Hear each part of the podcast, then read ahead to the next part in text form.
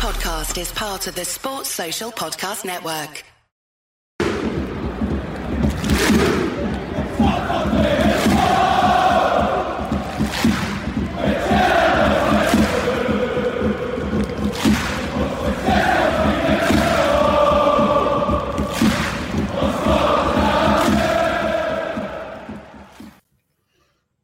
Hi there, good evening, and welcome to the Cybrox. This is your Ranger podcast, and it's Scott Patterson for your Sunday night. And for Saf and Reiss, who join us in the pod tonight, it's the second time they've heard this spiel, so they'll just need to deal with it. We did have a host operating error before we started. If you are joining us on YouTube or Facebook or Twitter tonight, um, we appreciate you joining us. We thank you for your time.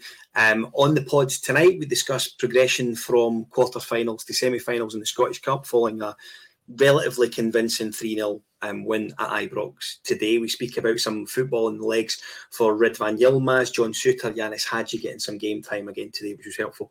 And we also um, probably should start to discuss and understand and appreciate that we will be looking at a Rangers that appears to be minus Alfredo Morelos come the summer. Uh, joining me on the pod to discuss all of this, I'll introduce them one by one. Reiss Cochrane joins us. Reiss, hi, how are you? Yeah, very good, Scott. How's yourself? Yeah, it's not, but it's good to hear that that sort of thing again after we've done it earlier on, isn't it? Aye, we bit of a glitch, but deja vu never bothered me before. And, and joining us again for his Sunday night appearance is Saf. Hi, Saf. How are you, big man? I'm well. I'm well, Scott. Um, I'm very good, thanks. Yeah, it's good to have you both on. Reiss, before we get into things, um, I often speak and refer to the the intro that we, we have at this Ibrox, cunningly put together by our tech guys in the background. Um, when you hear them, you can't help but visualize the goals as you hear every single one drift by and by and by. Yeah, definitely. The Mackay one, Lovenkrands, Aribo, you know, the more recent ones probably for myself. Yes, um, thanks. Definitely, definitely get you kind of mouthing it without even thinking about it. Yeah, yeah, you're absolutely right. Um, the one, the one that sort of uh, that does it for me is the um, the Barry Ferguson one in, in the Scottish Cup final, which was a, a really special afternoon. Of course, the same um, afternoon that, that Peter Lovenkrands um, scored that wonderful header, and um, the formerly loved Neil McCann um, was responsible for that wonderful assist. Listen, lots to discuss tonight. Um, there's bits and pieces going on right across the show, so keep with us until nine o'clock there or thereabouts if you can. If you want to get involved in the chat, by all means, fire something in there, and if we can get to it, we will. We are particularly keen to understand your um, or get your thoughts rather on the potential of, of Morelos. It looks like I don't Said he was definitely going to end the season, but he certainly never gave the impression that he'd be hugely bothered if he wasn't here for next, which is is quite telling for me. Reiss, we'll start with you. The the team rightly got a huge amount of credit following the, the performance at Easter Road, where they were very, very impressive, in particular the middle three. I don't think I don't think anyone expected the same middle three to start again today, but I do think perhaps people expected perhaps more changes rather than just Lundstram in for Ryan Jack.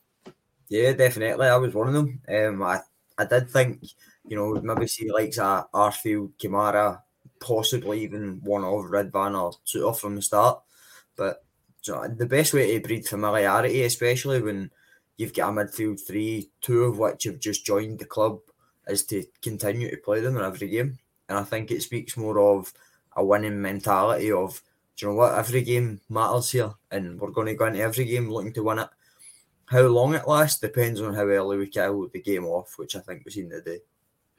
Yeah, I mean, I think that there's there's no doubt that um, Michael Beale is clearly a huge Ryan Jack fan. One of the, the first things he said when he came up was how um, he would have him as the sort of first name on the team sheet, Saf. So I almost think there is a willingness from Beale to sort of look after and nurture this chap at least until end of the season and see how he gets on, potentially with another year's contract and then a full pre-season for him again to next year. Yeah, I mean, absolutely. I mean, like Reiss, I was surprised as well at the strength of the lineup. And like Joe, he doesn't seem to be retreating as much. Certainly in the cup games. I mean, McGregor started, um, uh, was was one to note as well. Uh, interestingly, um, yeah, clearly um, Michael's got his favourites, you know, or, or, people that he wants to build the team around for next year. I'm sure he's got one eye on next season already. And whether it's Ryan Jack, where it's others, he wants to kind of, um, you know, clearly he's got an injury record uh, and has been disappointing for, for the last uh, couple of seasons. So maybe wants to just kind of watch that carefully. Maybe semi-final to come, final, and so on, uh, and the running somewhat, and just to just to manage his time and, and get him ha- let him have a nice clean uh, pre-season ready for next year. And as you say, maybe give him a a, a, a contract, whether it's one year or two years, I don't know. Maybe Yeah, possibly yeah. do that. So recapping my starting eleven for this afternoon, then it was McGregor and goals, a back four, really impressive. Back four that have really buried themselves in, which I think we haven't seen a lot of this season. It's really important. Tav, Goldson, Ben Davies, and Borna Barisic, who we'll come to shortly. Um, Lundstram and Raskin, with Cantwell just doing as he likes ahead of, which we really, really like, and I think we'll come to later on. Kent, Colak, who I think had quite a disappointing afternoon, to be perfectly honest with you, and Sakala, who was probably poorer. Um, so the, the, a lot of the guys largely did keep their, their positions from the from from Easter Road, with the exception of Lundstram and for Jack, as I say. Um, Reese, I wonder how concerned you were earlier on when Goncalves for Raith felt he could beat McGregor for his own half. Aye, it was uh, it was certainly ambitious. I'll give him that. It's not quite my roof, but um, he did give it a go. Gonsalves is one of the players that he's been kicking about for so long. I remember him at Hearts, St Mirren. Yeah. he played against us in a multiple divisions, but Yeah. um, aye, that long range effort, quite probably for good reason, doesn't come off very often. And his shot kind of, as much as it kind of worried me how far up McGregor was, it was never really being a threat. And Aldo RFC gets in touch via the YouTube chat to say that the um, the pink top um, was was horrid, um, which I'm used to Raith coming out in their sort of dark blue white shorts, Gordon Dalziel, Peter Hetherston type kit. When they came out with that one today, I thought, goodness me. Um, so yeah, Wow. very interesting. What's that? Looked like a highlighter. entirely fair. Entirely fair. Um, so listen, I, I, there wasn't a lot to discuss from from the first half, um, Saf, other than than we know that they had a, a, a long range, very very long range effort. Yeah. Um, early doors. We sorry, Goldson had a save in the first. Uh, Goldson forced um, Jay McDonald to make a save. He done the same with, with James Tavernier. Rangers eventually break the deadlock on the 41st minute. So it took us 40 minutes to get into a stride, despite playing reasonably well. Um, however, within the sort of the opening 20 minutes, I have to say, Borna Barisic was particularly dangerous down that left hand side. Yeah, he was. I mean, Borna's playing well, hasn't he? Um, um, laterally for the last kind of three, four months or so. You know, getting crosses in, being a bit more aggressive, a bit more accurate in, in his delivery and style. Um, so that's been pleasing, and I think he did a lot of that today as well. It was just a pity nobody was really getting to the end of it or properly, uh, kind of executing in some of his kind of crosses or whatever. He clearly did that for for for the goal, but notwithstanding that, um, he kind of sh- um, you know was a highlight apart from being a fairly average, you know, they kind of stuck in, kind of kind of really pushed back and had that kind of low block uh, and held held firm there. Um, it wasn't really great creatively, and you know, Barnard tried his best to try and make things happen, which was pleasing, and he's had a decent run of form uh, in that respect. Yeah, Reiss, he, he did have. I mean, he, I think he had about within the first twenty minutes, twenty five minutes. Um, I think Borna had about maybe half a dozen really good quality crosses from open play, not set pieces, um, Yeah. open play, um, and they were all going into an era where you are looking for your striker to get a, a head on it or a, a toe on it in some cases, just something to happen in that six yard area because that's where the balls were heading to. Yeah, definitely. I think it kind of speaks loudly to the quality of crosses that were going in, especially the second goal of the day. And Barisic, every time, it, I said at the time it was coming, that Goldson header just before half time, he just kept putting balls right where he wanted them to go. They were Yeah. pinpoint accurate. And it seems like there's a real kind of confidence uptake for Borna. Um, obviously, there's always the old firm kind of rumour or myth that um, evades them, I suppose. But it just seems to be kind of totally different. He's been given more license to roam forward and be more direct rather than what we've seen before, which was quite limited in his ability and more backwards than forwards. Yeah, and I, you know, I, I do think Rangers on tour jumps in. You know that Raith would park the bus and force us just to hit in crosses. I think they did do um, for, for the first 40 minutes or so until we sort of broke the deadlock. Biggest issue, interestingly, for calling the Rangers on tour was how Lundstram slowed down our tempo, which I think is quite fair. I almost felt that having Lundstram and, and Raskin both arguably doing similar kind of jobs, I just wonder if Raskin was more up to a standard of fitness. Um, Michael Beale would perhaps be more comfortable, Reiss, with just having him sitting there in the zone and then letting the five ahead just do their thing? See, I think so, maybe against a team like Raith, but it was interesting when Beale came in that he said we'll always see a two of Jack and Kamara, I think it was, he said. Given that Raskin was Kamara's replacement, then I think he does always want that almost a double pivot in games like that that are just going to protect the back four and to be honest, I think he wants two that will cover the fullbacks while yeah. they go forward and add to that attacking line rather than the two midfielders. It's a bit Klopp esque in that if Tav goes forward, that Jack can drop to right back and cover him, and vice versa with Born on the other side. So doesn't it really surprise me that two of them were there?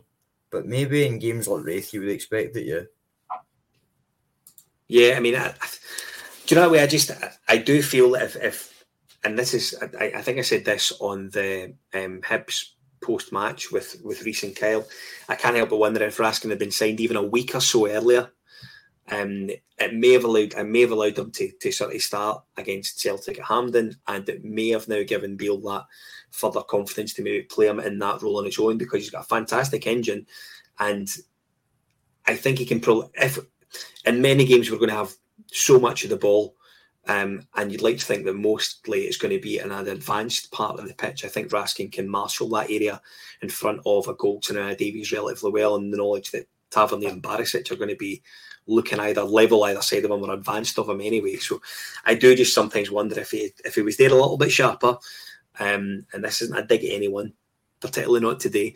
Um, it would have been interesting to, to just see how we really got on there. So listen, Rangers going 1 0 at half time. That Goldson header is a real crack, cracker. It's um, reminiscent of a, a, header that Richard Gough scored against Celtic um, at Ibrox. I, I, remember quite well. It reminded me of that as soon as he made contact with a thumping header.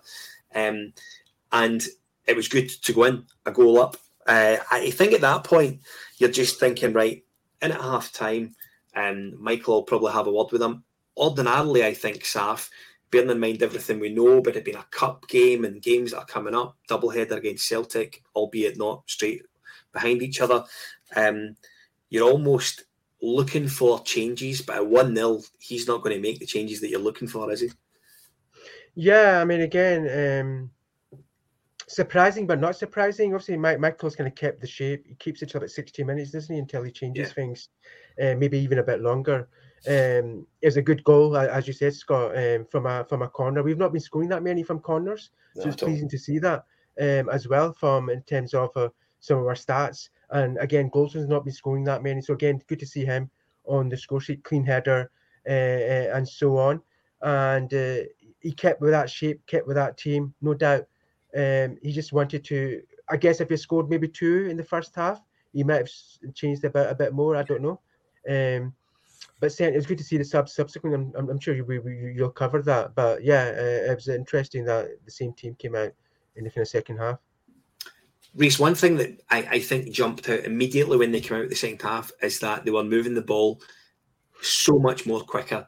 There was that delay in the first half that, that we've not long referred to it. We Lundstram arguably sort of slowing the ball down, whether you think he was or not. But there was definitely a a lot more urgency in that first maybe 10, 15 minutes of the second half than what we'd seen in the first 45.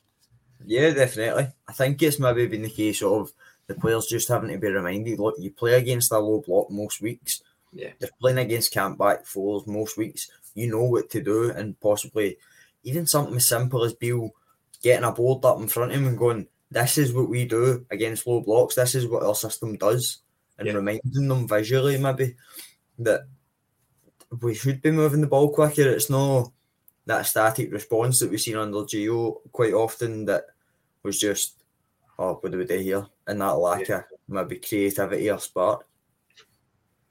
Yeah, I think you're absolutely right. Though, as I say, I just felt when they came out the second half, everything was a bit more fluid, a bit more. There was a bit more urgency and and everything. And I, I genuinely don't know if it was whether something there was maybe some words at half time or if Michael Beale was genuinely happy with the approach, how it was going.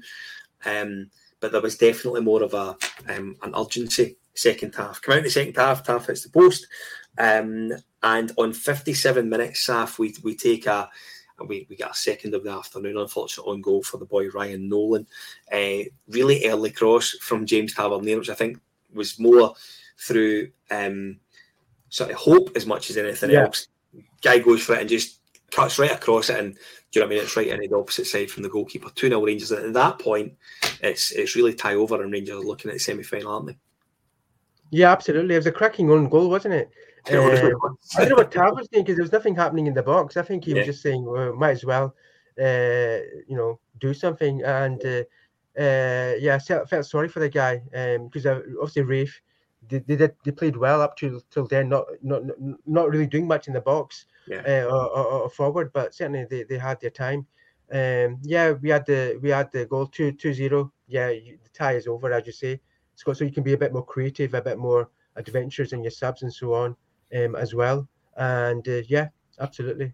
So 2 0 up, Reiss, that gives us the gives us the opportunity to freshen things up. And as I say, I, I think ordinarily Michael Beale would probably have preferred to do that half time. I think, despite Raith playing this sort of low block that we know about, um, we see the introduction of Ridvan and John Souttar. I think I, I, can't remember if Hagi came on at the same time then. No, he didn't. He came on later on, didn't he? It was Arfield that came on at that point.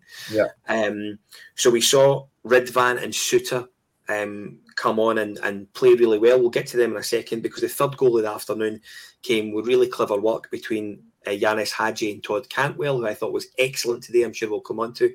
He squares across to Scott Arfield with a really tidy finish. Um, and Scott Arfield, I think, just I think Beale refers to actually post match when he says he's the one midfielder that we've got who has that ability to just drift beyond whoever is playing at nine and, and really sort of give the, the opposition something else to think about. Yeah, it is. Just firstly in the, the second goal, what a finish. Yeah, absolutely. Michael puts that finish away, you're going on about it for weeks. I'm sure Colak's actually had a few similar. What disappointed me for the second goal was the gap between Colak and their centre half. See if yeah. he's there, he's in prime opportunity to get one of the kind of just get something on it and nick it in the far corner. Absolutely. But he didn't really seem to be anywhere near. But um, I Arfield going beyond, he is just that guy that makes runs in behind. I would argue maybe Tillman does it as well. Yeah. So yeah. He probably dallies too much on the ball he, he's not like Arfield that would run in behind, first time finish, slot it under the keeper. But he would maybe get in and start dribbling it and laying it off to somebody. But yeah. aye, it was good to see him getting on. Do you know what I love about Arfield? He's an on pitch manager's dream.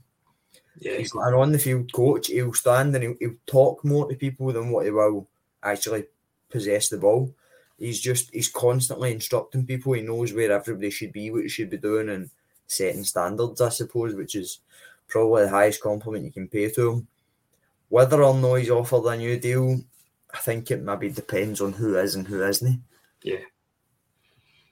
Do you know, it's one of these ones with Scott Arfield, I think he is almost one because he still offers something. I don't think you almost think that he would be ready to go into a player coaching role. You do think that with Stephen Davis because he hasn't offered as much as what Arfield does or has rather in the last year, and probably hasn't offered the same amount since Beale came back up the road. Much of it due to injury, of course, which we fully understand. Um, but I do think if do you know what I mean? I do wonder if the, the conversation's been um, discussed with Scott Arfield. You know, if you are looking to to wrap it anytime soon, which I'm sure he's not, certainly at the end of this season because he can still play. Um, if coaching's the, the sort of next thing he's considering, it would be um, I think it would be good to have him in and around the club. And at a time where our football department is getting a bit of a doing left, right, and centre and throughout from sort of men's, women's, and throughout the academy, um, I don't think it would do any harm to have guys that have been there in recent times and done it. And I, I you know, I, I, do think that, that Scott Arfield sort of falls into that category. Um, so 3 0, Rangers win, full time, straight into the semis, which we're delighted about. Um, Reiss, I want to speak to you about the importance of getting some football into the legs of Ridvan Yilmaz, John Souttar, and, and Ianis Hagi. Not necessarily in that order, but I, the one thing I, I did like about these guys coming on, it's difficult when these guys come off the bench to get much time on the ball, regardless of who you're playing, because they need to bed themselves in and familiarise themselves with the environment and the game, the crowd, what the crowd like that day. Um, I felt all three, but particularly Ridvan and, and Souttar, done it really well when they came on. Yeah, I think all three slotted in pretty well, just as well as can be expected for the, the length of time that they've been out. Yeah. Hagi obviously coming on later, he's had more game time. It's less less a necessity for him really. He's further along, yeah. but the likes of Souttar and Ridvan, it's just a different option. I mean, we've seen how and we've spoken about how good Barisic was earlier on, but just even have him on and see right, this is actually what we paid for because I think it's far too early to judge him either way because the sample size is so small. Same could probably be argued for Souttar. I think there was a lot of hope for him when he first came in, and then Ben Davies coming in. You've now got that good option, whereas we used to argue over who would you pick, Helander or Balogun next to Goldson, and now it yeah. could potentially in an ideal world in future be would you have Souttar or Davies in there, depending on opposition, it might change. I think he probably offers us the defensive side that Davies doesn't have, and Davies will offer the technical side possibly. Yeah. So I think it's it's only good options to have, and hopefully we see a lot more of them coming uh, as we move forward. I think as far as Souttar's concerned, easy to forget that he's he's he's played that defensive midfield role as well. And Michael Beale indeed referred to drop into a back three potentially, maybe not before the end of the season, but I think it's something he's going to consider moving forward. And I think if he's doing that, he's considering Souttar as potentially the the ball playing defender, so the guy that can bring the ball out and sort of give you more legs in the centre of the park. And I appreciate the irony of that, considering we're talking about a guy who's been injured for a, a big part of his Rangers career so far. However, I do think um, they they potentially see him as um, someone who can carry the ball and maybe leave Goldson and Davies to to defend um, if he's if he's advancing with the ball. Very interesting to see how John Souttar fits into this jig. So I think the same goes with, with Hagi Saf. We know that we've got Tom Lawrence, potentially Malik Tillman, Todd Cantwell, who was excellent this afternoon. Um, all playing in, in similar sort of roles, and indeed within our WhatsApp chat during the week, um, we had a, a discussion to say that you know, if we had to free up funds to to bring in Malik Tillman in the summer, is Hagi someone who you'd be happy, in air commas, um, to sacrifice? I don't want you to say if you would or not be, but we definitely have lots of options in there. There's going to be a couple of guys that aren't going to be happy at not playing. Yeah, I mean, it's, again, it's pleasing to see, as I've saying earlier, some of these guys coming back in now. Okay, we're in mid March, so it's one eye on next season, fingers crossed. Um, and you forget that that there's been a lot of quality that that have been injured for for, for many months now had you been one. Um, you know, I remember him well during when we won the title. You know, fifty-five. You know how, how well he played. Uh, his reputation preceded him with obviously with his dad and so on. And if he can come back to half of that form where that was in Europe, that European run as well that season, as well as the league run, um, I think we've got a player, and, and I would I'd be inclined to. He's come out. He's, he's been injured for a long, long time. He's just literally come in for a few minutes today. Let's see how it goes. Uh, I was certainly wanting to keep him, and he's got he's a great player. He's got great uh, turn of skill. Even today, he demonstrated that somewhat uh, in the kind of final third and in, in the goal and so on. So I was certainly will be wanting to keep him for sure.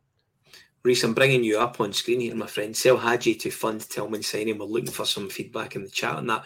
What would you do? If so, we, we already know. I, I think everyone largely appreciates that a deal for Tillman will be north of five million, potentially as as much as six million.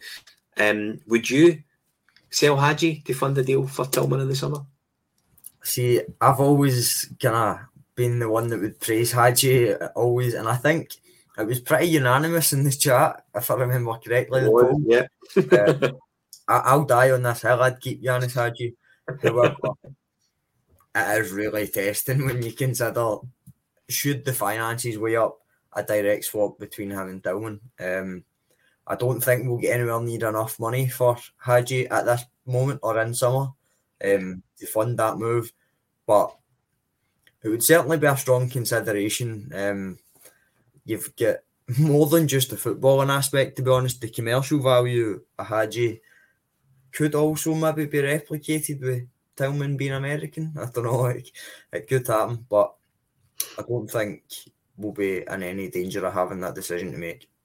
No, that. I, I, I've said before, I, I'm not entirely convinced that Tillman sees his future in Glasgow in, in the first instance, much as it, it would be nice to have a, a player of his quality and and certainly ability and potential. My goodness, um, it would it would be great to to sort of bring him in the summer. However, um, big games will be what what matters for all these players and and how well they do in a Rangers jersey. And I think there's an argument at the moment we've not seen enough from Tillman in those big games. However, time will tell. Listen, Saf, I before we came on here tonight, I did say I wasn't sure if we were going to say loads about what has went on at Ibrox today with the um, the Union Bears, just because I, I, don't think I've educated myself up smartly enough on it yet. It does seem like there's um, a bit of a statement sort of tennis between one group and the next. It looks like they have um, refused to go into the game today on the back of uh, a couple of banners being removed from Ibrox pre-match. Um, one, I think, if you look smartly into social media, see is, is about a, a sporting director, and a second, which is um, not very nice about Scotland's finest emergency service. Um, Saf, on, on a week where we've we've we've read this week and seen this week loads on um, on sort of freedom of speech. We, we, do you know what I mean? I'm fed up looking at Gary Lineker, to be frankly um, honest with you, Saf. But I do wonder. Um, this is going to roll on a little bit, I think, just on the back of what we've seen this afternoon, Ibrox. Yeah, I mean, for me, I mean, again, Scott, I don't know the the the ins and outs of it, so it's hard to kind of comment specifically um, beyond what banner was not allowed in or whatever. Um, a couple of things I would say. Um, as we all know, you know, as fans, sometimes Ibrox doesn't doesn't have the greatest atmosphere. Certainly in some of these kind of matches, pedestrian matches or whatever, and certainly the Union Bears, if you want to call it the ultra culture, you know, where that's flares, drums, um, singing all the time, even tifo displays and whatever, coordinating all of that, it's something actually to be proud of, and something to encourage in, in a controlled way, somewhat. Because uh, I've been to football and elsewhere you know, bigger stadiums, more fans, and, and they, they don't have that. They have, well, they say they have that, but they don't really in, in some respects. So I think it's a shame that it's going to come to this. And, and, and secondly, I would say, um, in terms of what we've seen, whether you like it or not, whether it's a banner is offensive to to the police or to others or to management, you know, they should be big enough to have have that banner still there. Ultimately, they, they, they pay their wages they, they they're fans and, and they contribute to the club. They did that through the, the lean years. We did that through the, the COVID season when nobody was allowed to go to matches and so on. Uh, and and uh, from a financial point of view, you, you've seen the, the, the recent Rangers um, revenue numbers, and that's not come out, out of uh, but fans. So it's a shame that fans, for whatever reason, seem that they need to make a stand and not attend uh, a football match, which is crazy in this day and age that it's going to come to that.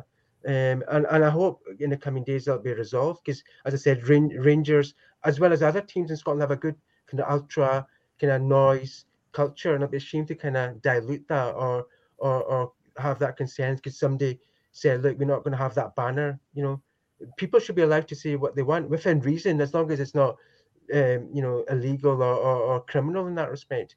Um, and it's a shame that that might be the case again, but I don't know for certain. Reiss, I, I think this is going to. Uh, Saf makes loads of good points there. I think everyone will, will largely agree who's looking in or listening in. Um, Reiss, I you're you're the young team. You're the young team in the group. Let's be perfectly honest with you. Um, I do have to say you were very aware that the atmosphere at the game today, whether you sorry agree with what the Union Bears do or say, they create a, an atmosphere in the game that people go and either think is great You'll never please everyone all the time. We know all about that. We found that out last week when we released our interview with Stuart Gibson. So we're very aware that the Rangers support can be a wee bit fractious at times, and I think that goes across the board. Um, however, being in the ground, looking for an atmosphere, looking for a noise perspective, recent wasn't there today. You were very aware that wasn't there. Yeah, definitely. I actually met a guy from, I believe, London, who it was his first time up at a Rangers game, and I just thought, oh god, what a shame. what, what, a game to go if your first game. I, I was thinking that you need to stick with it because if you go off the day, surely you're not coming back. I, I believe it's, it is a bit controversial. Um, the Union Bears have a storage facility in Ibrox. I don't think that's um, unknown. They've got a storage facility in Ibrox. The only people I see having access to that would be Rangers and the Union Bears. Statement for them has said that Rangers and Police Scotland, for whatever reason, accessed this banner or whatever was in, I would assume to be the storage unit, and weren't having it, wasn't allowed in entry with it or whatever. Don't know if it was taken out by the Union Bears to be taken in, and Rangers went, hold on, we've seen what's in there, it's not coming in, or whether the club just disposed it themselves. We don't know. For whatever reason, it's not getting, and they've gone, well, if you're not letting us in with this banner, we're not coming in. Yeah. Now, I don't believe that it would have been totally because of the anti-police banner that the club are claiming it is. I believe there's probably more to it. I don't. I think we've seen enough anti-police banners over the years to know they get into the ground without club in, interference usually. Yeah. But they are just the lifeblood of the stadium. I was down at uh, Man City in August there. I've been at Everton in February. a few of the Everton fans were actually saying to us, ah, the atmosphere up there's good, man. There's nothing like that down here. It's the only reason Crystal Palace are relevant is home style fanatics. There was yeah. nothing at Man City. You felt like, and I remember saying it in uh, certainly the chat, maybe the pod after it. You're sitting there going, this could be 5 0 either way and nobody really cares. And that's not what football's about. The the ultras culture, I believe, should be able to flourish. Robbie Neilson even name checked a recently formed group, uh, Gorgie Ultras, saying that albeit Hearts conceded an early goal yesterday, they kept the place alive. Was that was a paraphrase for his exact quote. Yeah. And I think it's something to be preserved. The relationships need to be preserved hopefully it does get sorted out soon because who knows what's actually said. It's all about he said, she said at the minute. Do you know the the sad thing for me is, and it's perhaps not surprising because do you know, as I said, do you know what I mean? As supporters, we we're allowed to disagree with each other, and that's just the way of it. That's that's the the world we live in, and as far as Scottish football is concerned, as a Rangers fan, I think that that's that's where we are. Um, however, we've progressed to a semi final of a, of a Scottish Cup and today in a, in a season that hasn't really been that great. Um, and the headline that we are talking about tonight in the podcast, the headlines, um, has been a, a, bit of a barney that seems to be about to to really erupt between um, a supporters group and and the board. Um, and that's the that that's the unfortunate thing for me. That's that's the the big takeaway. And I appreciate there'll be the, the truth will be somewhere in the middle, somewhere, as it often is. Right. Um, however, whether you get to that truth eventually or not, I, I don't know. So people have been asking us in the chat about where we are with the Union Bears chat. That's our take on it, I think, tonight, as as we know and, and as we've seen and, and read and, and watched so far. So um, until we find out certainly more information on that, I don't think it would be too smart to to comment on it um, much further. Reiss, I'll stick with you. Michael Beale has has has given a few um, very interesting quotes um, after the game to to Viaplay. He stood beside um, McCoist, Marvin Bartley, Stephen Craig, and I think um, Connie McLaughlin was was the host this afternoon, referring to quality looking to be a little bit better at times. Um, also expecting Kent and Cantwell to trust themselves in that final third a little bit more. Um, two things. He obviously thinks that today could have and should have probably been better, particularly in the first half. And he's also looking for more goals out with a number nine, whether that is Antonio Colak, Kemar Roofe, dare I say, or Alfredo Morelos, who we'll come to later. Yeah, definitely. I don't think it's anything that none of us are thinking. It's maybe just in a more outward manner. Um, I think what's kind of hitting home for me more and more often as Beale's come in was at first he was saying like they don't believe in themselves. There's a lack of confidence or something. I'm wondering why. And this was when he first came in. He said, "I'm wondering why these players have all of a sudden seemingly lost their confidence. That kind of we can do this. It seems there's a bit a bit of fear about them. I think was maybe a word they used. And you see, not under Gio when there was a back four or ten men behind the ball. That that horseshoe shape that was so often said comes from a lack of creativity, a lack of confidence to take somebody on or go beyond somebody or know where people are. And I think that's what he's looking for for Kent and Cantwell, who, to be fair to him, under his reign so far have been quite, I don't know, they just kind of float about like gazelles. Yeah. they just, they create something out of nothing which wouldn't have happened before. And I think Beale's philosophy, to use a buzzword, kind of forms on the basis of when you're 1v1s and stick to the structure. As Rangers on tour says, it's they've got that shape, but within it they've got a bit of freedom to roam. Yeah, listen, I think you're absolutely right, Saf. I, I want to just do a very, very quick little bit on Todd Cantwell today, who um, you have to say has fitted in to his Rangers career um, very, very well indeed. Now, I appreciate that um, maybe people looking in will be thinking, "Oh, he was playing Raith Rovers." However, today I thought it was it was really good.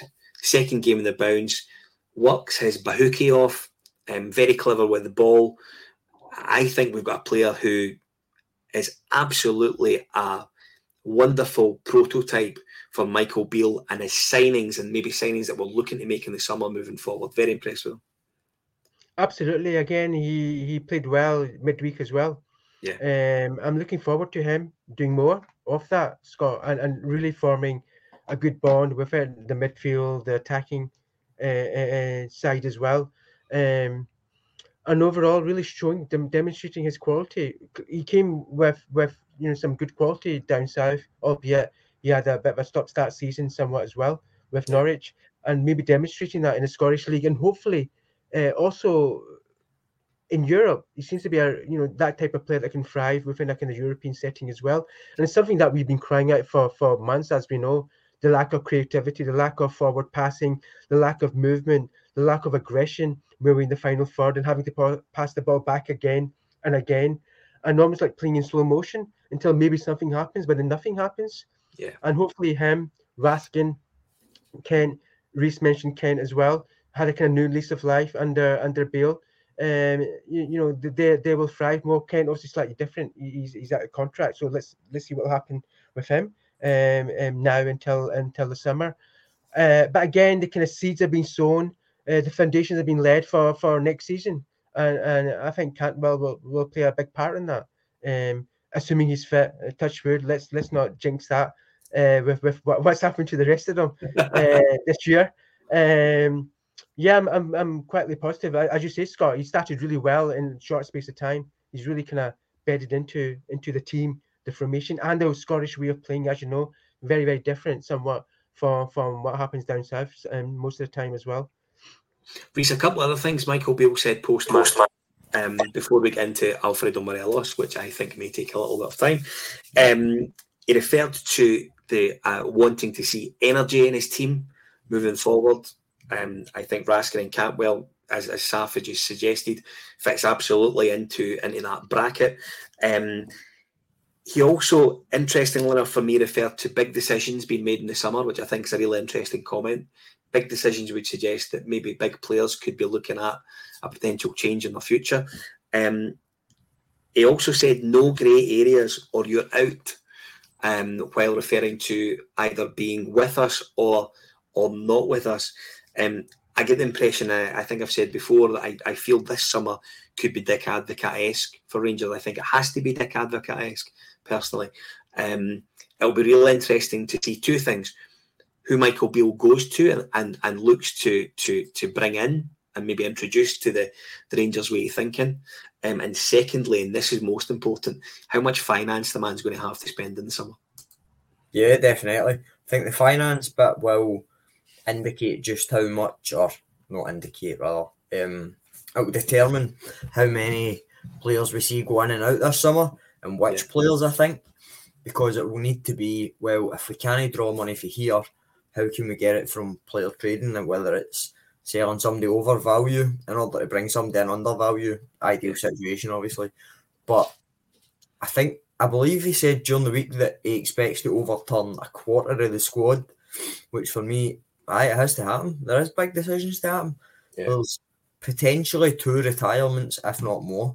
Yeah. There's a loan ending which could be made permanent. We've already seen one loan terminated.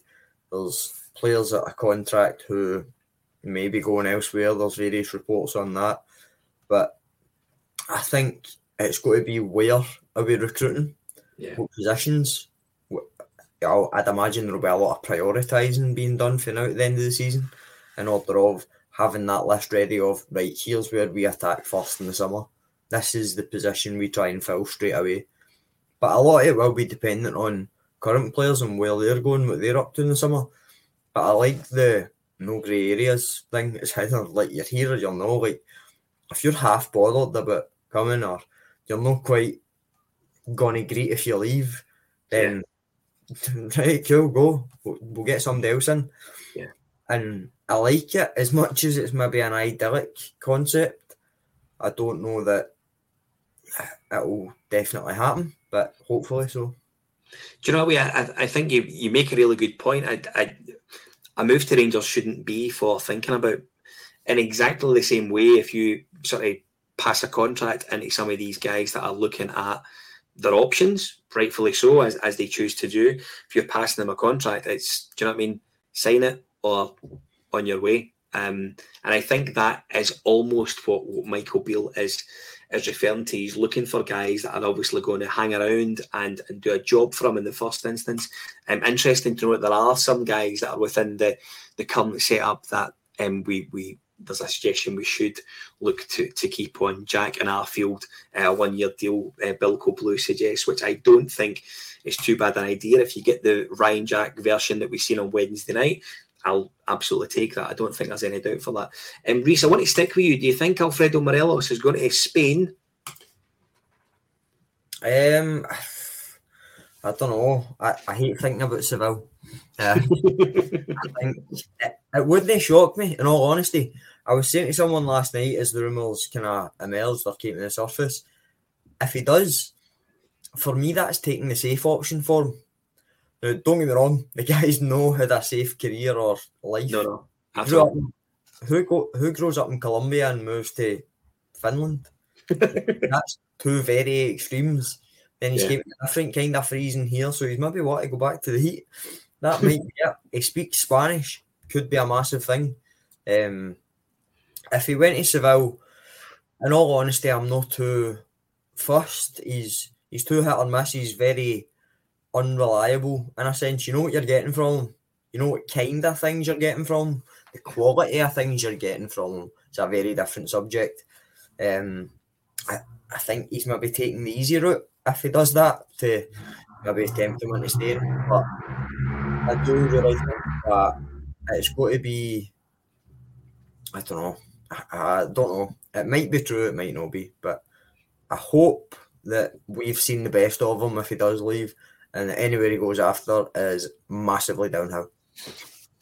Saf Over Hill um, refers to um, the end of the Morelos soap opera, um, which I think suggests that um, he's perhaps going to be glad to see him go. I so I almost understand what, what this perspective is. We we haven't seen the the Morelos that bullied Pepe at Porto, uh, Pepe of Porto at Ibrox. We haven't seen the Morelos that scored the two wonderful headers in, in Feyenoord. We've not seen much of the Morelos version that we've seen in Dortmund just last season past. Yeah. We've not seen enough of that in, in the last um, 18 months.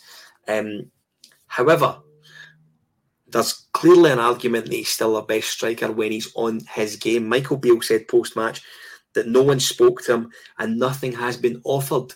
So it would suggest that Michael Beale and perhaps the footballing department at Rangers have indeed had enough of the same soap opera. Yeah, I mean it's a bit of an odd statement to make. Whether he was just being cautious with his words, you know, obviously I don't know. Um,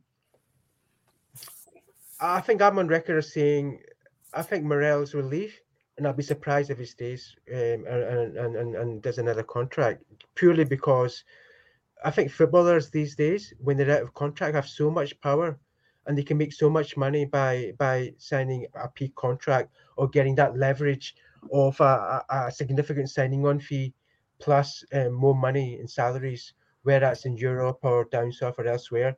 And I think for us, peak Morelos was roughly literally this time last year um, was Pete Morelos, and I don't think we're going to see that again. Um, for for whatever reason, as you know, pre-season he didn't come come come in great shape. He's taking time to get up to speed. He's not been the same since then at all. Um, and I think we need to, yeah, we need to close that chapter, I guess, and, and move on and get get get better strikers, get get a different style of play perhaps as well. Round up, but he was pivotal to what we did, whether that's the European la- run last year or when we won the league. Um, you know, prior to that as well, he was exceptional in the way he played, how he played, and not only that, as a character, really, really getting amongst uh, the, the opposition and so on as well. And it's a shame, but you know, these things happen. We've had other players that have come and gone in, in similar ways that are characters and, and genuine impactful players for many years. And I think he will go. And I think for him as well, he's come from poverty. He's made a lot of money. He's probably got another three, four, five years to make a lot more money uh, for him personally. And I think he'll probably take that option. Do you know what was interesting today? Was, there was a couple of moments when um, Antonio Colak found himself chasing the ball out with 18 yarder.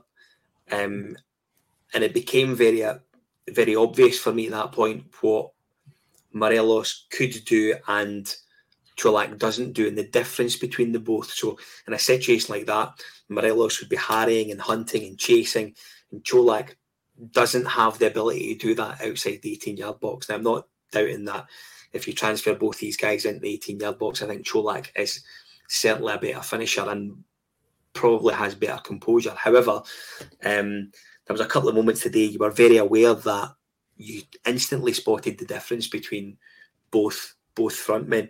Reiss, one of the interesting things, and it's the last thing I want to quote from the Michael Beale press conference post match, was that he needs to see a little bit more from Alfredo.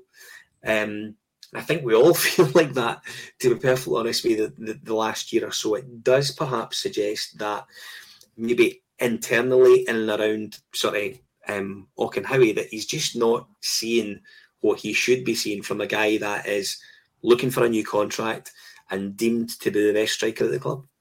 Aye, he's reportedly one of the highest earners, and I don't think it's too wide of the mark. How, or rather, what aspect he wants to see more of him in, I don't think it can be, you know, narrowed down to one either. I think a bit more determination, a bit more commitment, a bit more optimism, a bit yeah. more goals. You could name 10 things that he wants to see a bit more of. And I totally in agreement. I don't think two years ago, if Morelos was leaving a free, would have been up my arms about it. Don't think so anymore. I really don't. I think a bit more commitment would be great from him. Um, if he's looking for a signing on fee and Gucci hats and a pass to sanctuary, then I'm not too sure he's going to get it. I, I, honestly, I don't really. You've not got that trust on him anymore. You don't have that trust that he's at a player that who will get a move. Maybe Michael Beale's honestly sitting looking at him going, "Do you think you're good enough to get a move?" Because yeah. it's a genuine question at this point. It's do you think you're going anywhere better than here? Yeah. Do you think so? Because we're not so certain. And if the Sevilla rumours are true, fair play to him. I won't be in tears either way. James uh, McGee, a good friend of mine, has jumped on to say, when's the last time we've seen Morelos take us back to goal? Turn a defender to drive into the box. It used to be a hallmark and now it's a rarity, which I think is absolutely right. And Rangers on Tour also comments, um, Beale has potentially clicked that we've not won much with a side built around Alfredo. So maybe it's indeed time to change the setup and how we approach games. Lots of other comments coming in um, around Alfredo Morelos. I think that soap opera that we referred to earlier on um, may indeed go on for a wee while yet. Saf, it's always good to have you on a Sunday night, my friend. Thanks for joining us. Thanks, Scott. It was a pleasure as ever. Good man. And Reiss, always good to have you on as well. You're the, the sort of youngest member of the group, so you keep us all feeling fresh um, and yeah, all that sort of stuff. Cheers, good to be on, Scott. I appreciate that. And go and smash the week trips. Hopefully, we get another result this week. Go and smash the week. I mean, I'll give you in Saf, you or I couldn't get away with saying in the podcast, go and smash the week. We definitely couldn't. Yeah, I think we would get into trouble. We would get into trouble if we said that at work or, or online for sure. so listen, before we go, um, I should say, and I want to want to extend my personal thanks to um, our managing editor Tommy McIntyre, who um, took a, a lot of time out of his own personal diary to get together with the football club's third largest investor, Stuart Gibson. That interview is now available now across our um, YouTube channels. It's a two-parter. Um, first part equally as impressive as the second part, and I guarantee you, you will come off either part with um, with quite a lot to think about, to rumble with your friends around, um, and hopefully have some positive feedback for us here at this Cybrox. If you do have the opportunity to jump on and do that, um, I recommend you do. Gavin Quinn here is absolutely right. Why would any supporter be against Stuart coming on the pod? It was a great interview. It is a great interview. So if you do have time, I was um, going to add there as well, Scott. Sorry, briefly. Yeah, yes, I would encourage everybody to listen in because I listened to the second part um, today. And not only is a good, interesting interview about him as the Rangers supporter, shareholder, it's just a good interview about him as a businessman, where he's come from, as well as a personal story. It's very, very interesting. And I think it's worth listening to from that level, as well as his connection to Rangers and his vision potentially regarding Asia and so on as well. It's fascinating on many, many levels. Well done again, as you say. Scott, just echoing that, Tommy, and you guys getting that lined up. It was amazing. Good work. Do you know one of the things I think is it's easy to um, to misplace is that Stuart Gibson is a huge Rangers supporter, very, very big Rangers fan. He's also a very, very astute and clever businessman, and there aren't many of them around just now, yeah. particularly many who have been prepared to put millions in the football club. So um, there's a two pronged um, sort of um, interest there from Stuart Gibson. Listen, if you do have time um, to jump on and even listen to each part separately, I urge you to do so. You will not be disappointed. If you do listen to the podcast and watch us and enjoy what we do and you haven't already subscribed, please do hit your notifications on here on the YouTube channel and you will get a notification each time we go live on social media.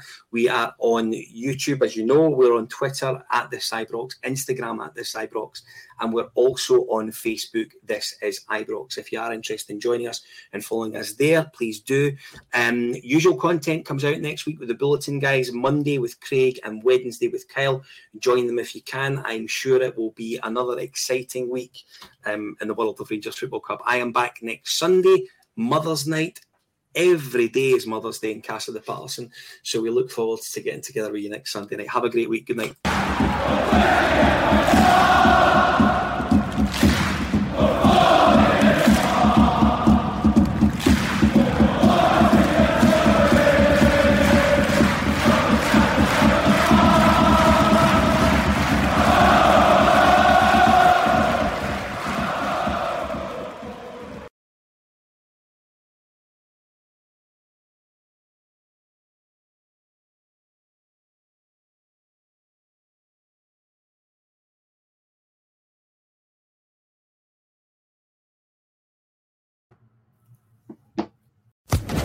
Social Podcast Network.